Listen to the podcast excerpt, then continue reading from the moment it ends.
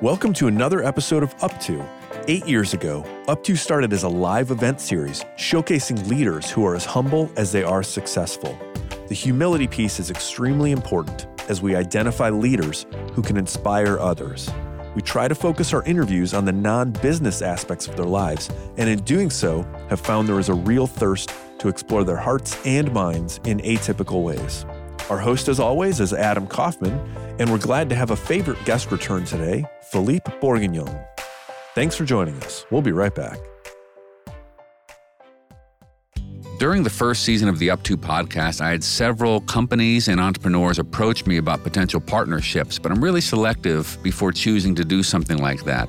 One choice we did make, happily, is to partner with Vivid Front, a full-service digital marketing and website design agency based in Cleveland that works with both local and national brands. They've built their entire client base on referrals, and they've won a lot of awards, including the two thousand nineteen Inc Magazine Top five thousand Fastest Growing Companies, North Coast's Top Places to Work, and several others. They're known for their talent, they're known for their creativity, they're known for their culture, a firm I liked before we agreed to partner together for the show. Check out vivid front dot com, or you can email me and I'll introduce you to their dynamic leader, Andrew Spott.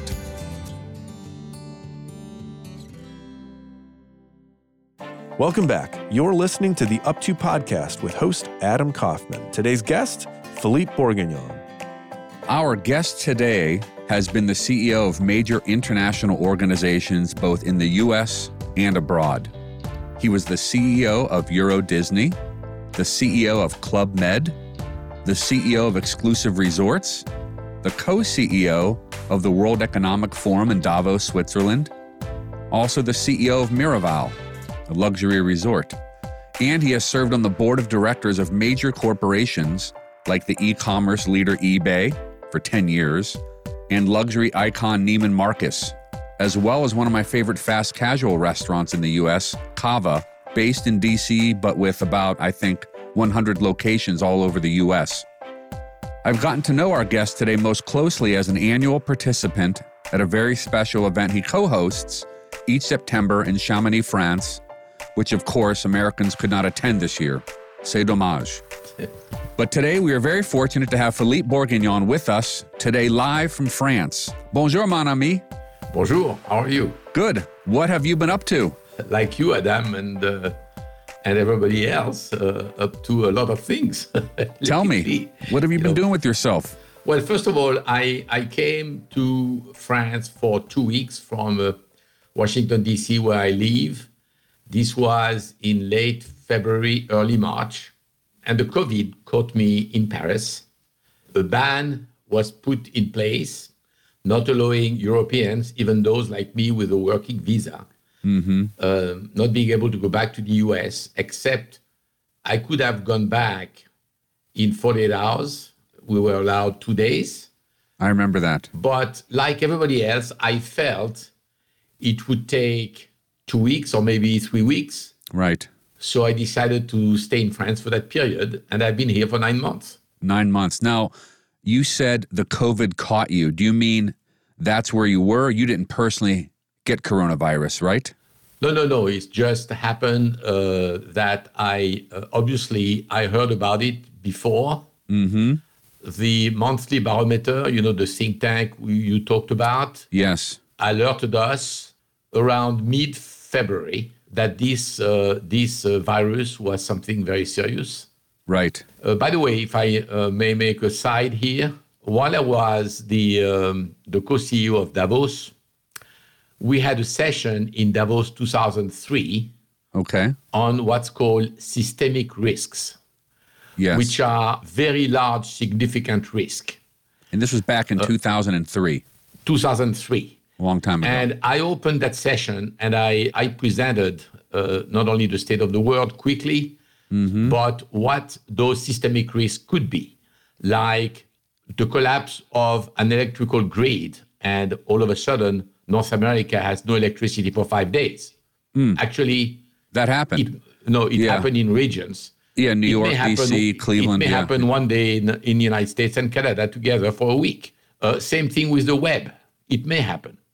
Okay, so it, the, the chances are remote, but this little chance has amazing consequences. Yes. And we obviously mentioned pandemic as one of the possibilities. And the idea was uh, to alert the leaders of the world in Davos that they had to get ready for it and that the world was not prepared for it. Mm. And uh, to my disappointment, since two thousand three, and maybe a few people uh, talked about it before me, obviously, nothing has been done. Bill Gates famously, right? Bill Gates, uh, actually, the session I opened was a session between Bill Gates and Bill Clinton on, on this very subject. Wow. Bill Clinton raised it also. Bill Gates raised it. A lot of people raised it, but nobody dealt with it. Do you think people now are beginning to realize that we have to think long-term about risk, not just like dealing with today's fires and putting them out? Post-COVID, I, are we going to be proactive for the long term? I hope so. You know, I was uh, hoping uh, politicians, as well as uh, some economic leaders, right? But mostly mm-hmm. politicians, mm-hmm. uh, take the organization of the state as granted, mm. and and they don't challenge it. So uh, we've been living, whether it is in France, in Germany, in the U K, and obviously in the U S, or in Canada, or elsewhere, we, with an administration which kept building layers over years, and um, and and the politicians accept this as a fact. What do you mean by layers? Administration is made of added layers of people or new committees. Bureaucratic uh, layers, got it. Yes, and okay. Some countries have more, like yes. France. Some countries have a little less, maybe the United States. Even though in the United States you have a complexity because you have it at state level and you have right. it at federal level. And I was hoping that we would take this huge, phenomenal crisis to deal with it, to wake up and say, we have to simplify things. We have to mm-hmm. be able to move faster. By the way, look, on the vaccines, people are moving faster than they have ever done. So it is possible. Yes. It should be possible in day-to-day things. It doesn't have to be possible only to deal with the pandemic. So I hope that one good consequences mm-hmm. of this pandemic is that we will simplify the administrative layers. I like that. So we jumped right into, you know, the serious topic of the world COVID, but let's back up for a minute, Philippe. What have you been doing with your time since you unexpectedly found yourself? I mean, I know you love France, you're from France, but you're used to traveling all over the world. So how have you spent your time being forced to stay in one country? So first of all, it's the first time in, uh, I guess, forty-five years, I have to make computation, that I have not traveled in that long a period of time. forty-five I, years. I, I don't think that in the last forty years, I have stayed uh, in the same place for more than two weeks, uh, except maybe a little bit my time at uh, as C E O of Euro Disney, where I was going back to the U S every six weeks, kind of. Okay. But uh, other than that, I've been uh, traveling extensively all my life. You're always on the move. And this was kind of a choice. I wanted to discover the world. When I was young, my goal in life was to find a job, not paying well, but allowing me to travel. Mm. So obviously that's a change. Now you get used to it, you know, it's fine. I um, and there, there are worse places getting stuck in than France. I have a nice place in Paris and two beautiful homes, one in the forest, one hour west of Paris, one in south of France. So I spent the first three months of confinement in the forest. Mm. And I rediscovered my forest, even though I knew it for, we had this home for thirty years. I did not know the forest as well as I do now. I walked every day. I had new ideas every day walking. Uh, you know, I walk and I sit, put notes in my cell phone. That must have been uh, kind of wonderful. I mean, no, no, it was wonderful. And it was in the spring. You know, I did, by the way, I did something I never did. I did a picture of the same tree every day for three months during the spring. What a great idea. You should see it. It's amazing. I want to see it. First, there are no leaves. Uh, secondly, there are leaves. Then there are flowers. And then the flowers are blooming and they are right. bigger. And then they change color. And, you know. What a great idea. In fact, I worked very hard because we have, uh, at Revolution, I've been uh, working for fifteen years with Steve Case in a in Washington. And at Revolution, we have a number of companies and obviously right. a lot of young leaders. And uh, they needed some uh, help and advice to muddle through this crisis. So, in fact, I've uh, I've not been busy as I've been the last nine months for a long time either. Did you just say you're you're more busy now? Yes. In spite of being in in, in at the France. same time, at the same time, you leave. So what I've been through is what's interesting is you you work where you live. Mm-hmm. So in my forest and in south of France. You don't have commute time. You're not rushing to the airport. Mm-hmm. So you have more quality time. Absolutely. That's what I discovered. I've noticed that myself. And uh, so I do an hour to an hour and a half uh, walking every day, but it's much less than the wasted time I had. So this was good. Uh, also, despite the crisis and the intensity of the exchange with our leaders, Uh, I think I've been more creative during that period than I've been in a very long time. Isn't that interesting? You've been more creative. Uh, you've said a few interesting things that I want to delve into a little bit. So you were saying that with Revolution, which is a venture capital firm, you've had to spend more time with the portfolio company founders and the entrepreneurs leading those companies. Like, what were you helping them do? Well, uh, first of all, you know, I, I went through uh, a few crises in the past. Not as severe as this one, but different type of crisis. And what I learned particularly in, in uh, September eleventh, you know, I was the C E O of Club Med at the time, and our business stopped overnight, okay? Mm. So, and you learn that things are moving faster than you can control. So the only way to manage a crisis like this is to prepare for any sort of, how do you say, um, I think we call it contingency planning, planning for different yeah, it's, contingencies. It's a little more than contingency, but the idea is to do a plan, a plan A, that's your base plan, mm-hmm. which, by the way, should be for like three months, not for one year, okay? Yeah. Then you do a plan B, a plan C, a plan D, a plan E, and depending what happens, you click on plan B or plan C, mm-hmm. And you're, and you're ready to do it. In other words, you have already talked to your board, you have talked to your investors, you have prepped your team, your management team.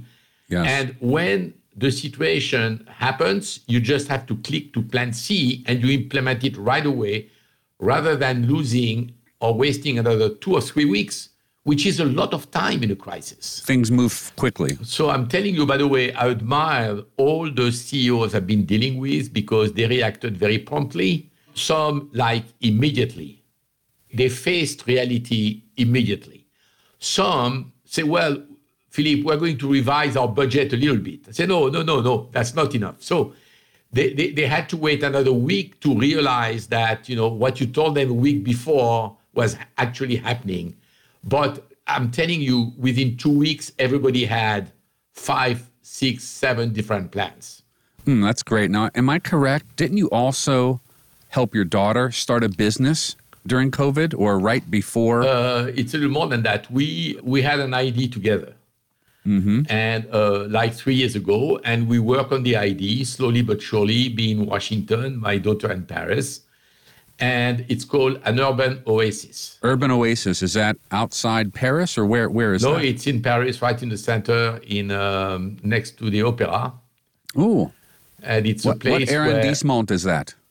The ninth. The ninth. Okay.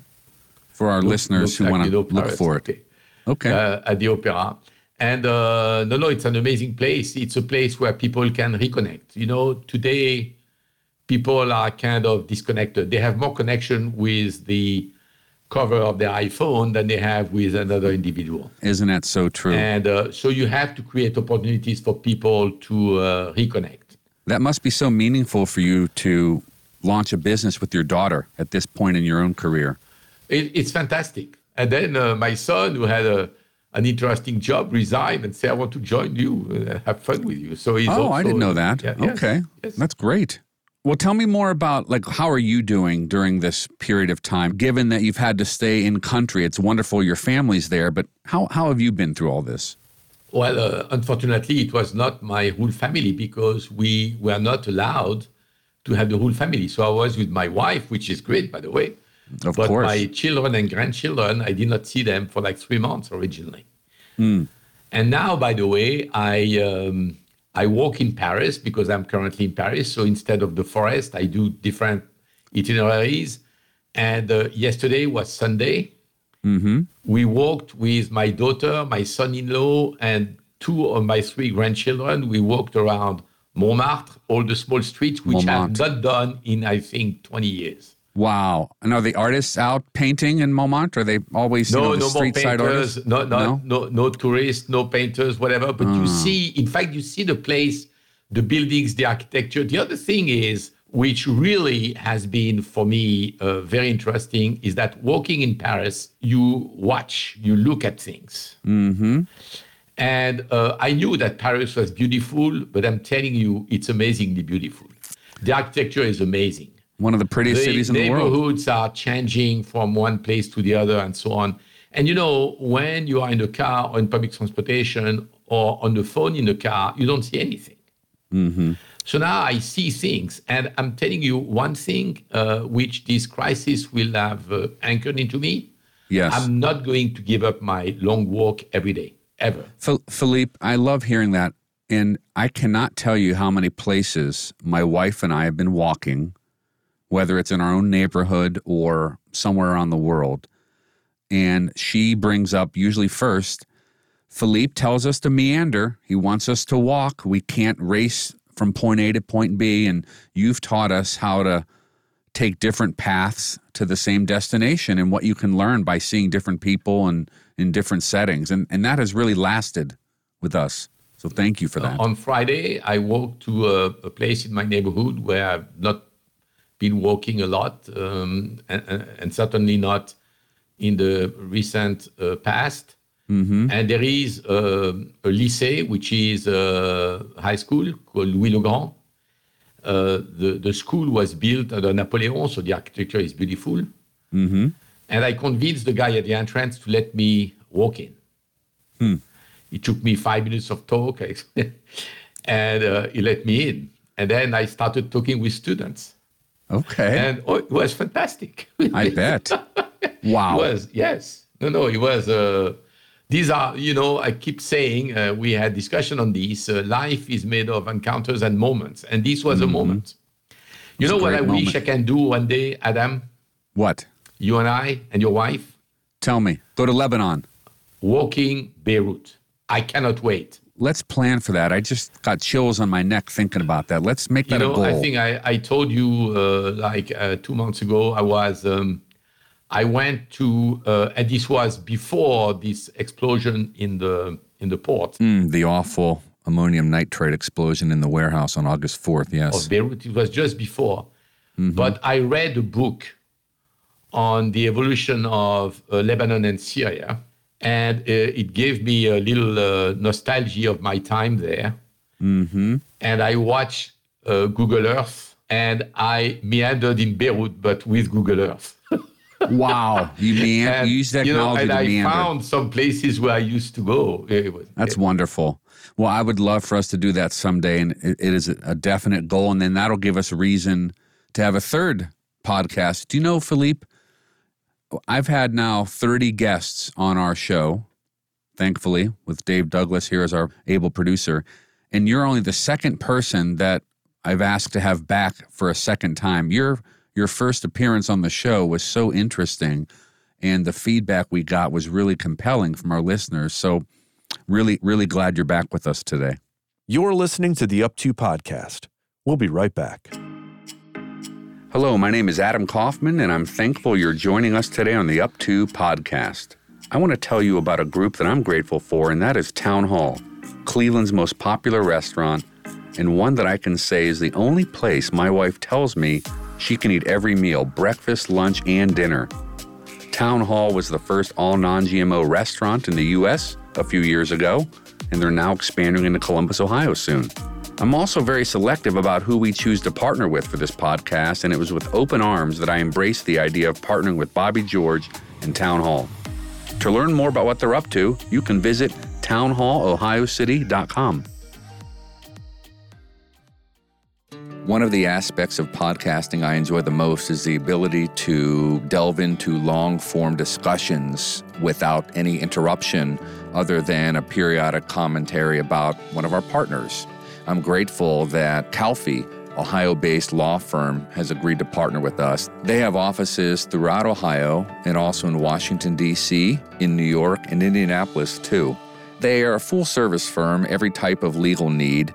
One example I'll share right now, because so many of our listeners are entrepreneurs, is not too long ago, a friend of mine sold his company to a public corporation. And with that came some restrictions and ramifications on his future employment. And to navigate through that properly, he asked my advice. And without hesitation, I recommended Calfee because I knew they'd have the right type of specialist to help him with his particular needs. And my friend continues to rave about that experience, and I'm very grateful that Calfee has agreed to partner with Up two. So whether it's selling your own business or the more routine needs of creating your first will or anything in between, uh, this firm can really do it all in terms of legal needs. Once again, the firm is Calfee. You can find them at C-A-L-F-E-E dot com or on the Up two Foundation website. Welcome back. You're listening to the Up two Podcast with Adam Kaufman. Today's guest, Philippe Bourguignon. My father used to tell me when I was young, and I totally forgot it, that the most important decision you make every day mm-hmm.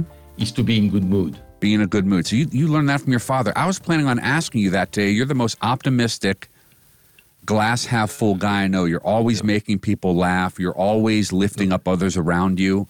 So I was planning on bringing this up. So continue about what your father taught you. So he told me, and I kind of forgot, but I'm I'm generally speaking in good mood. Uh, you so definitely I'm, are. I'm I'm, uh, I'm I'm lucky. It's my D N A, and I think it's it's an expression, but it's hard to decide to be in good mood if you're in bad mood. Yes, absolutely. But anyway, this year, independent from the COVID, before that, I decided to read books on the history of countries where I've been traveling and which I liked. Mm-hmm. So that's why, you know, I lived in Beirut, as you know, um, back in the mid-seventies. Uh, but I also have a lot of connection with uh, Vietnam. Okay. Or let's say what used to be called Indochina, Vietnam, Cambodia, Laos, and so on. And uh, so I read a book on the on the French war, you know, the war of Indochina, not the Vietnam War, the war, the, the war before. Okay. And um, I decided to adopt what I call the Indo-Chinese philosophy. For your own life. For, so what is the Indo-Chinese? When they were at war against the French, they did not try to understand why the French were fighting them. They didn't try to understand why the French were bombing them. What they were doing is fighting with their sticks in tunnels or trades which they did themselves in the jungle. And that's how they won the war. So I have my little stick, and I'm digging my own little tunnel, and I'm going through this crisis. Well, about your own mood and your own happiness and your father's uh, encouragement to try to be that way, it really is remarkable how you always seem to be so happy in finding things to laugh about. How do you, Philippe, like get unstuck? How do you get out of bad moods? Is there some practice or some train of thought that you try to implement to put you back into that better place? No, it's just, again, uh, it's this combination, I, I said, of moments and encounters. So I've been walking uh, alone for quite some time at the beginning mm-hmm. of this uh, crisis. And one day when I moved back to Paris, I decided to reconnect with a number of people I've not seen in years. You know, remember, I, I left France fifteen years ago for Washington, and there are a number of people I've not seen in twenty years. So I reconnected with them, and they are, it's strange, because when I call them, uh, I say, well, are you ready for a walk? and uh, we walk in a neighborhood, we decide which one, and uh, we walk together. We have not met in a long time, and we talk about things. And then you have entirely different angles, you know, and people will talk about, we'll talk about different subjects. Sure. Uh, and we try to avoid to talk about uh, COVID because it becomes an obsession. The Absolutely. Problem, again, my Indochina theory is that we should stop blaming everybody. Okay, mm-hmm. the administration is doing a number of mistakes, this, this and that. But if the only way you live is by criticizing everybody that the crisis could have been managed better, mm-hmm. then you don't make it. That's so not going to help us. So you ignore it, and you are careful when you meet people, obviously. Okay. Yes. And you talk about every subject except this one, mm-hmm. and it's terribly helpful.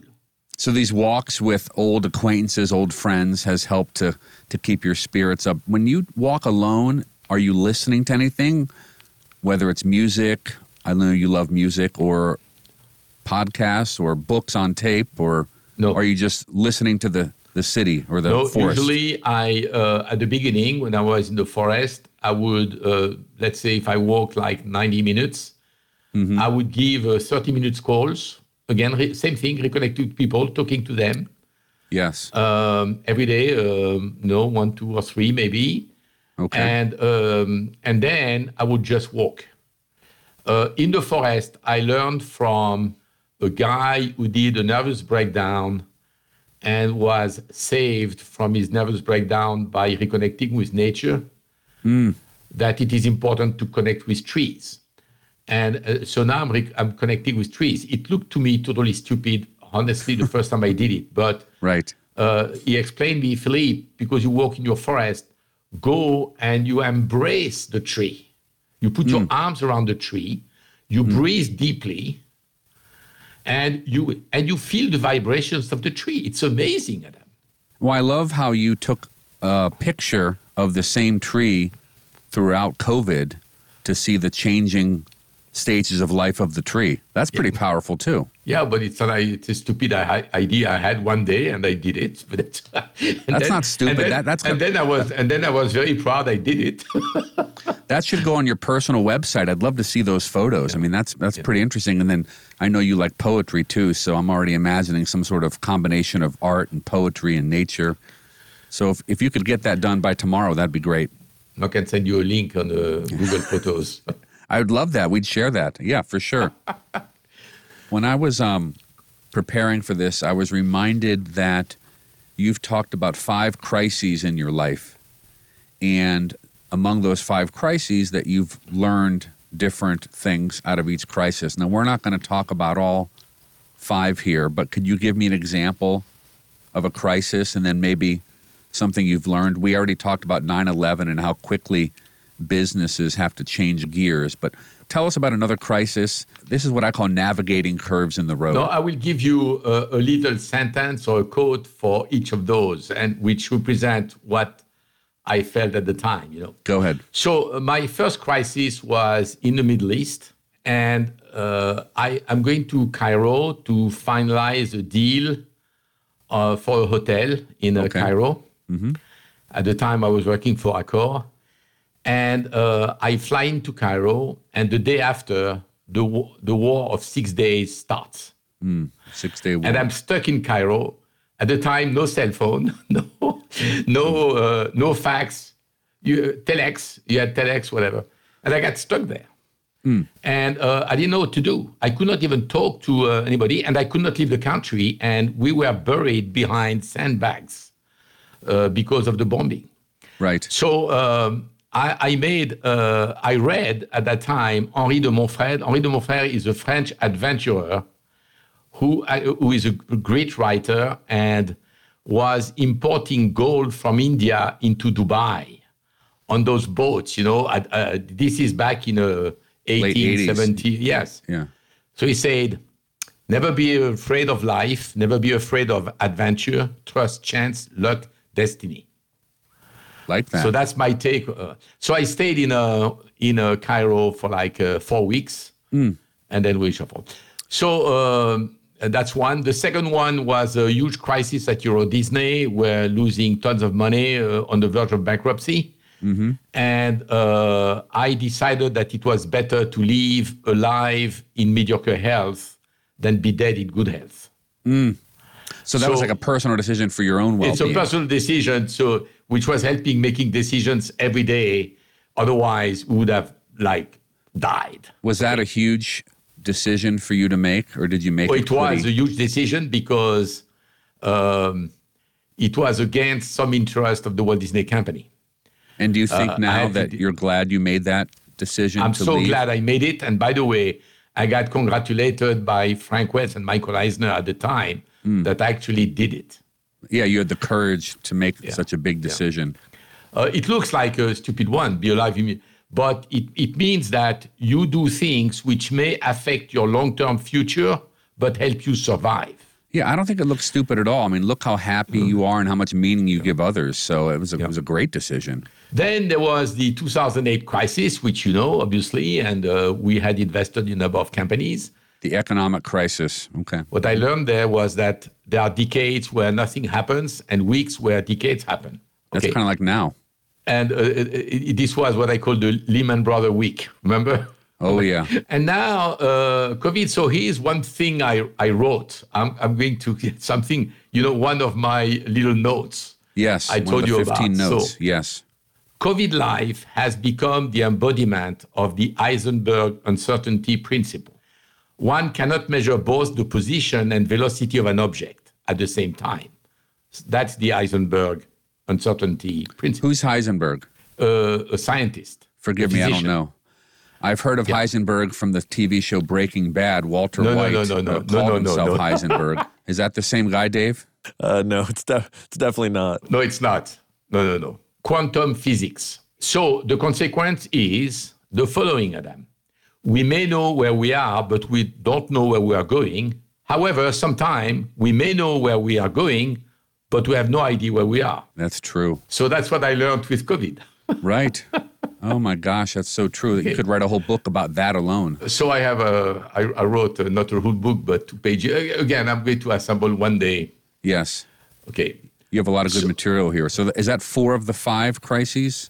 Or did you summarize no, all No, that's of them? all. I had other crises. I had, yeah. uh, obviously, but, um, um, you know, including being uh, put in jail in Syria, which is an adventure. You you went in, you were imprisoned in Syria? What did you do to lead to that? No, it's the whole story. I did nothing wrong. I, uh, uh, of course, I went that's to visit the Minister of Defense, who owned a piece of land on which we could do a hotel. It was, uh, it was a nice negotiation. I go to visit him at the Ministry of Defense. They ask me my passport. They take my passport, and they ask me to wait in a waiting room. And all of well, a sudden... I need context. What year is this? How old are you? This is uh, seventy-four. Okay, so you're pretty young at the time. seventy-four, seventy-five. Uh, I'm, I'm, yes, I'm still pretty young, yes. Yeah. Then suddenly two guys show up with uh, Kalashnikov... Uh, guns. A K forty-sevens, yeah. Mm-hmm. Yes, and they say, where is your, uh, do you have an I D? I say, no, I left it at the reception. I'm here to meet the minister. Oh, no, no, no, no. If you don't have an I D, follow us. And I followed them, and they put me in a jail cell. In a jail. Oh, my gosh. Weren't you so nervous? And in fact, it was one of our competitors, uh, another hotel company. I won't mention the name. Okay. Who had a go-between. Who organized it so that they could sign the contract instead of me while I was in jail. Wow. I can't believe the Ritz-Carlton would do that. No, no, no. By the way, it's not them.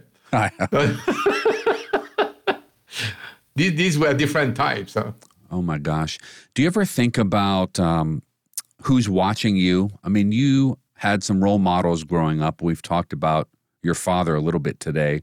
But do you ever think about who's watching you, whether it's these entrepreneurs that you're helping or your children, of course? Well, I uh, again, the, the people who uh, have um, counted in my life and made me uh, who I am today mm-hmm. are obviously my uh, my family, my dad, I, uh, who, who kept telling me I should uh, dream and play uh, all of my life, that I shouldn't stop playing because I did uh, a master in economics, yeah, um, and and not taking myself seriously. So that's what I remember. Okay.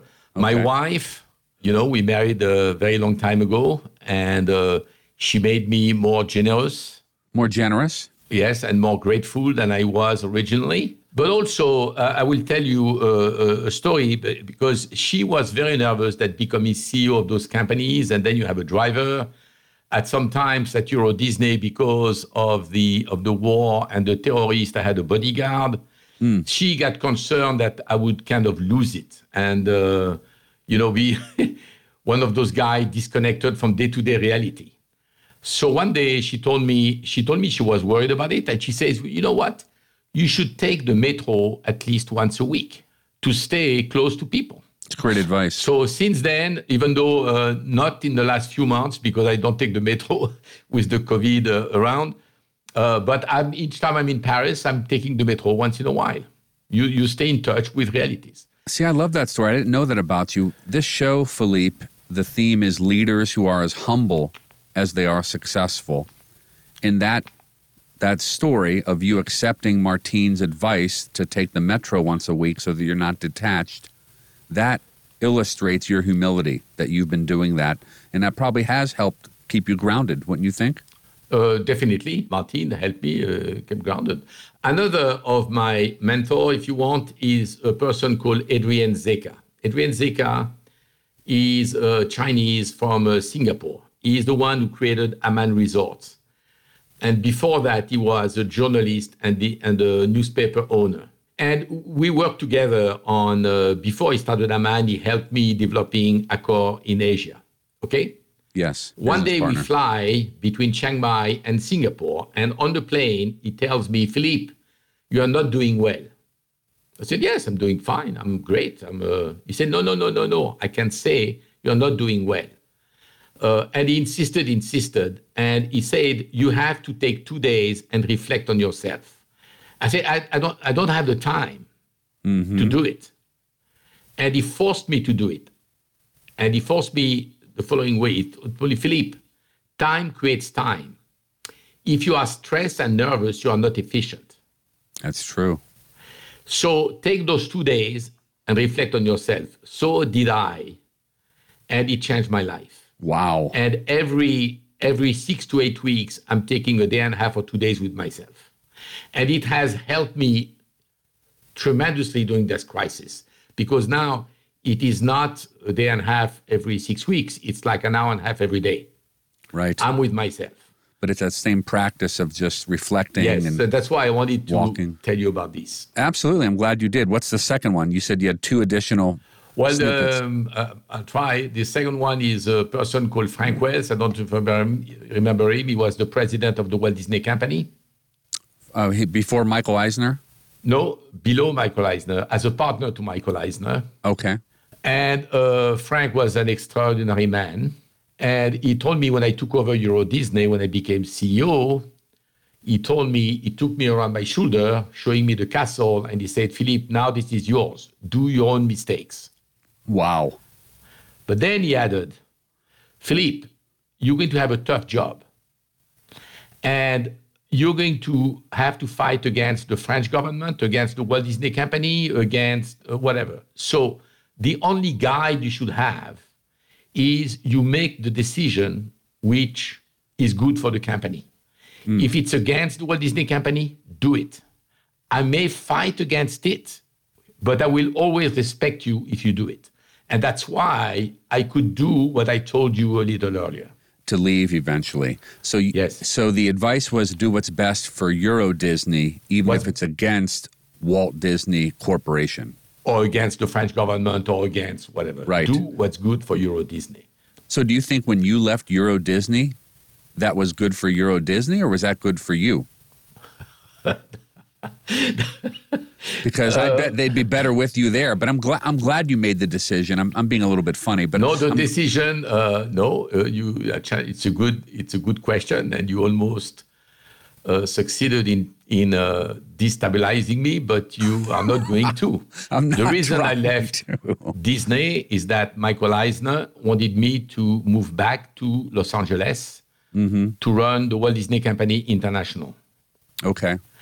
And my wife didn't want to move back to Los Angeles because we had moved like five years before, and it was a tremendous difficulty for my children.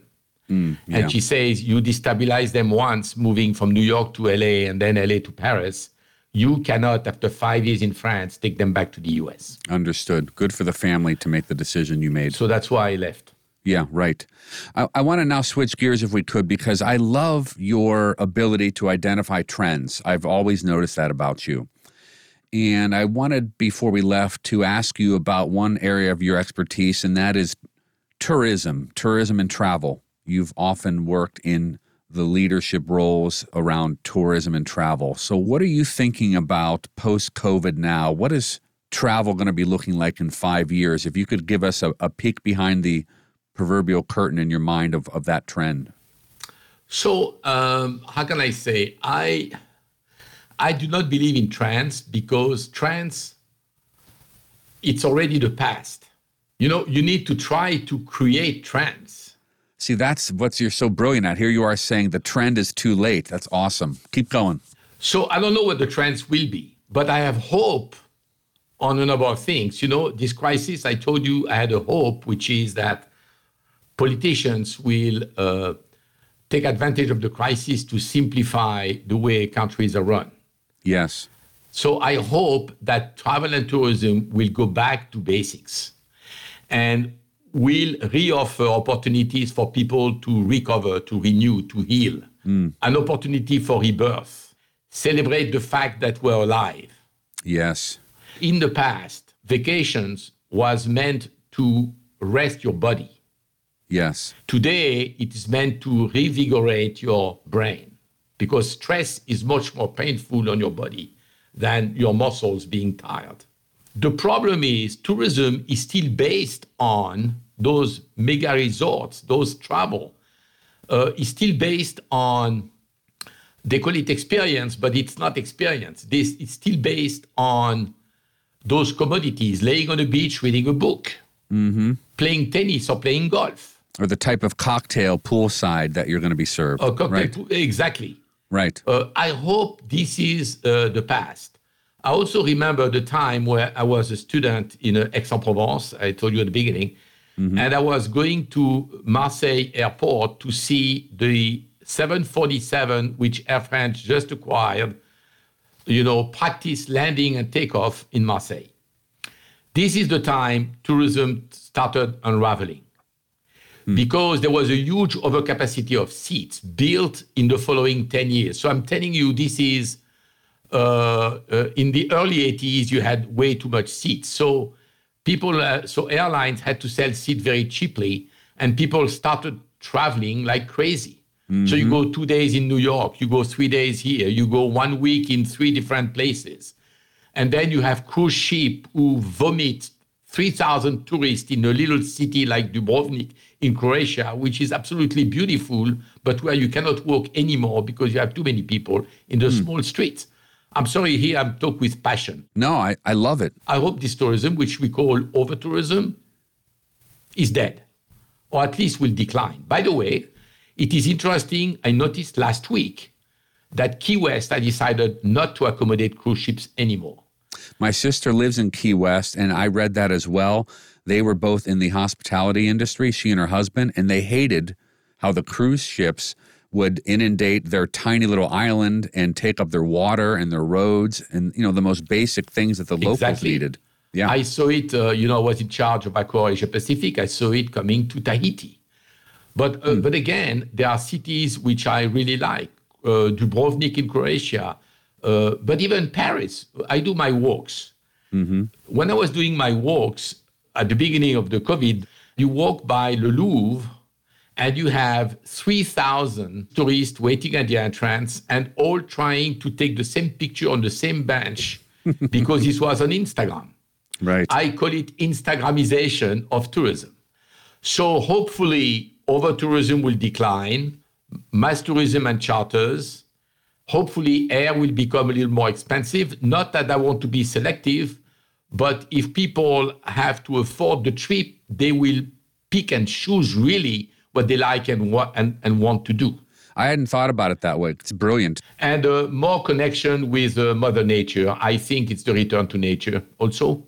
So you have um, you you have amazing places which people have ignored in the last ten, fifteen, twenty years. And hopefully they're going to rediscover those places. Dave, you wanted to say something? Yeah, I'm just like amazed at this conversation because of all the people to talk about traveling less, it's Philippe who you've been involved with the travel industry, with the entertainment industry. Like this has been your whole life. And you, of all people, have traveled way more than most people have. So it's really interesting bringing up this idea of people traveling less. More selectively. But connecting more with those experiences. And I think that's an interesting parallel too, because you've talked about this urban oasis and you've, you've talked about, you know, uh, these places that you've been and your your walks. Like it's One all tree. About this honesty and slowing down and real connection with people, with experiences. Do you feel like it, it was always built into you, or is it just taking all these things you've learned from people you respect?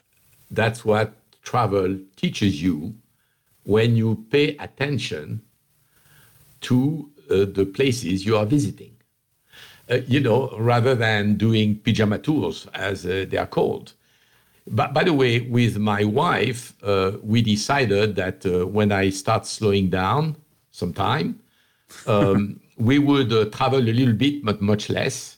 Mm-hmm. And we will travel only to a few selected places where I've been and where I know people who I really like, I have not seen in a long time. Like Cleveland, Ohio. You visited us like, in Cleveland. You liked it. Cleveland, Ohio. Yeah. I did. We went to the Rock and Roll Hall of Fame. Yes, yes, I remember very well. I remember very well.